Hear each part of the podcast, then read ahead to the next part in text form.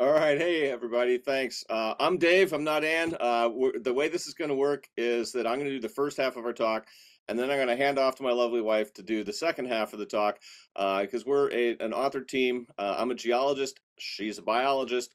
And we're going to be telling you about uh, the, the work that we've been doing over the last few years that is captured and summarized in these books. So you should be seeing that the, the, um, uh, the covers of the, the books that Anne and I have been working on for the last 15 years or so, where we investigate the connections between soil health and human health, about how the way that we treat the land affects the way the land can treat us. Uh, and so I'm going to, my job today is to give you sort of an overview that leads up to the What Your Food Ate book, the most recent one in, in our series of books that really is looking at connecting soil health and human health. If you want to connect with us outside the conference, feel free to check us out at our website or on Twitter that's up on the screen now. But let me get into trying to share with you the journey that Anne and I have been on, uh, investigating the connections that really led ultimately to us working a lot on the connections between soil health and human health. Why the health of the land is actually fairly intimately connected to the health of not only just whole human societies in terms of our ability to feed uh, the world, but also into our individual health in terms of what's actually in our food. Because when we, and what it will do is we'll walk you through the way that how our farming practices affect soil health, how the soil health affects the health of our crops and, and the botanical world in general, how those two factors, soil health and, and uh, the, the health of plants, in turn influence the health of our livestock, and how that all wraps up into influencing human health. So there's a lot of dots to connect, going from soil health all the way through to human health. But that's what Anne and I have been working on, and what we laid out in What Your Food Ate, and that's what we'll try and give you the background for today for understanding those connections and the science behind them. Because in the end, what you can really kind of conclude from the, the work we've put together and the, the work of many other people that we've uh, synthesized is that soil health is our health, that our health is intimately connected to the state of the land and its ability not just to feed us, but its ability to nourish us. So let me get started. My job in the first half of this is to go through how farming practices affect soil health and how soil health wraps up to influence um, uh, the health of uh, the botanical world. and will then pick up the baton for the second half of our talk and look at the connections on uh, with the botanical health the health of our livestock, and what that all rolls up into what's in our food and how that can support our health or not, as the case unfortunately has been under the world of modern conventional farming. So let's talk about soil health for a little bit. Um, soil is something that can have health. Um, it's something that people argue about the actual definitions of, but there's two ways to look at soil degradation, which impairs soil health. And one is the physical loss of the soil itself, soil erosion,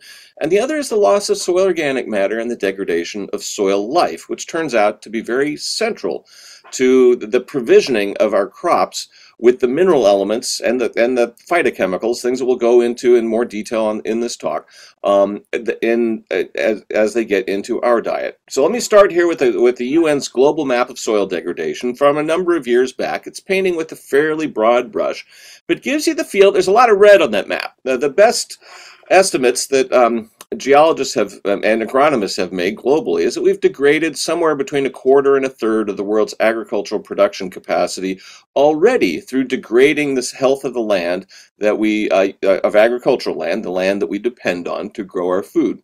Um, and I like to use this map to start because it paints the problem of soil degradation as truly a global problem as we'll show uh, through this talk and in our work in What Your Food Ate, it also amounts to an individual problem for eaters when we're thinking about how our food was grown, literally what our food ate on its way to our tables. And the starting point for that is how we treat the land, the state of the land, and global soil degradation is a very real and global problem today. If you look at the UN's most recent report on the state of the soil globally from back in 2015, they reported that humanity, the global us, are losing about 0.3% of our global food production capacity each and every year to soil erosion and degradation. And you know, a very fundamental um, uh, requirement for survival is provisioning of adequate calories, getting enough to eat. Uh, the quality of that food, what's in it, what we choose to eat, we'll go further into that a little later. But when we look just at our ability to feed ourselves now, we're losing 0.3% a year to soil degradation and soil loss. That 0.3% doesn't sound like a lot in any given year, and it's not. But if it happens in every year, year after year, it can really add up. And at this pace, we're on track to lose another roughly quarter to a third of our ability to feed ourselves on this planet through continually continual degradation of soil health and soil fertility that does not bode well for our ability to feed ourselves later on this century. So, what's been one of the big uh, uh, problems in terms of uh, maintaining the health and fertility of our agricultural lands? It turns out that the plow, that most iconic of agricultural implements, is actually has been a major factor in the degradation of soil and particularly soil erosion in, in societies around the world and has actually affected the course and fate of human societies. Uh, now, what is it about tillage, the act of plowing, that undermines soil health? It leads to erosion of the soil. Why? Because it leaves the ground bare and vulnerable to erosion by water or wind in the time right after you plow. A freshly plowed field that gets rained on with an intense rainfall is a field that's going to shed sediment. It'll you'll lose soil, and it turns out at a pace that's difficult for nature to replace. Now, the start of this talk might be a little. Um, uh, a, a, little on the, the downside in terms of a, a, depressing message in terms of how much we have degraded land in the past through uh, through generations of, of over tillage in many parts of the world. Um, before even the world of modern um, agriculture contributed to the pace of decline. But that's what I wrote about in Dirt, the Erosion of Civilizations, the nature of the problem, uh, and the backstory of human societies about how Society after society has degraded the land that we uh, use to grow our food and how that has affected civilizations in the past. And I'm going to spare you all the detail of all the civilizations I wrote about in Dirt, but I want to highlight uh, one in particular here, that of classical Greece, because it so well illustrates the problem of, of how um, uh, frequent relying on relying on too frequent tillage, uh, on plowing too often, can lead to wholesale loss of the soil off of a fairly broad landscape. So if we go to classical Greece and look at soil, we can document in the archaeological record that cycles of soil erosion and soil formation in ancient Greece began back in the Bronze Age, the, the, the thousands of years before BC, uh, right after the introduction of plow-based agriculture. So when plows arrived from sources further to the east on the Greek peninsula, the the landscape looked about like this. This is a cross section from Tjeerd Tjeerd Van Andels and, and Curtis Runnels' work back in the 1980s, looking at the state of the Greek landscape uh, at the end of the last ice age, at the dawn of the agricultural age. There was open oak woodland on the hills with the one to three foot thick soil on the hillsides and river sediments down in the valley bottoms. Well, guess where people started farming? Well, on the flat, well watered, easily worked ground next to the big rivers. And as their population grew and spread up onto the hillsides, cultivation spread from the valley bottoms right on up the hills. And eventually, you know, there, there's uh, uh, fields from the valley bottoms uh, well up onto the hills.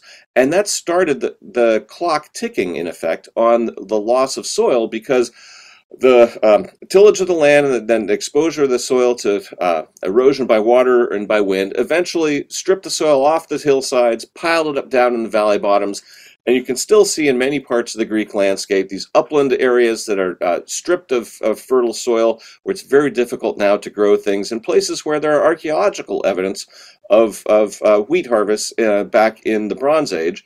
Um, and that soil basically ended up down in the valley bottoms. And if there's we know one thing about uh, the nature of being able to feed people on a landscape, uh, it's that if you have soil in a and you pile it all up in one spot you're not going to be able to feed as many people. It's the area that's covered with fertile soil that's actually very useful for agriculture.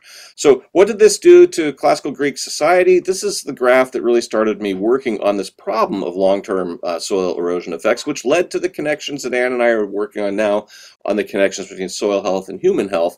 But this graph illustrates the connections on societal health. So this is a graph of population density of the southern argolid a, a particular region in southern southern Greece that um, archaeologists, again, Van Andels and Runnel, reconstructed the population density of this area from 6000 BC up to about the present.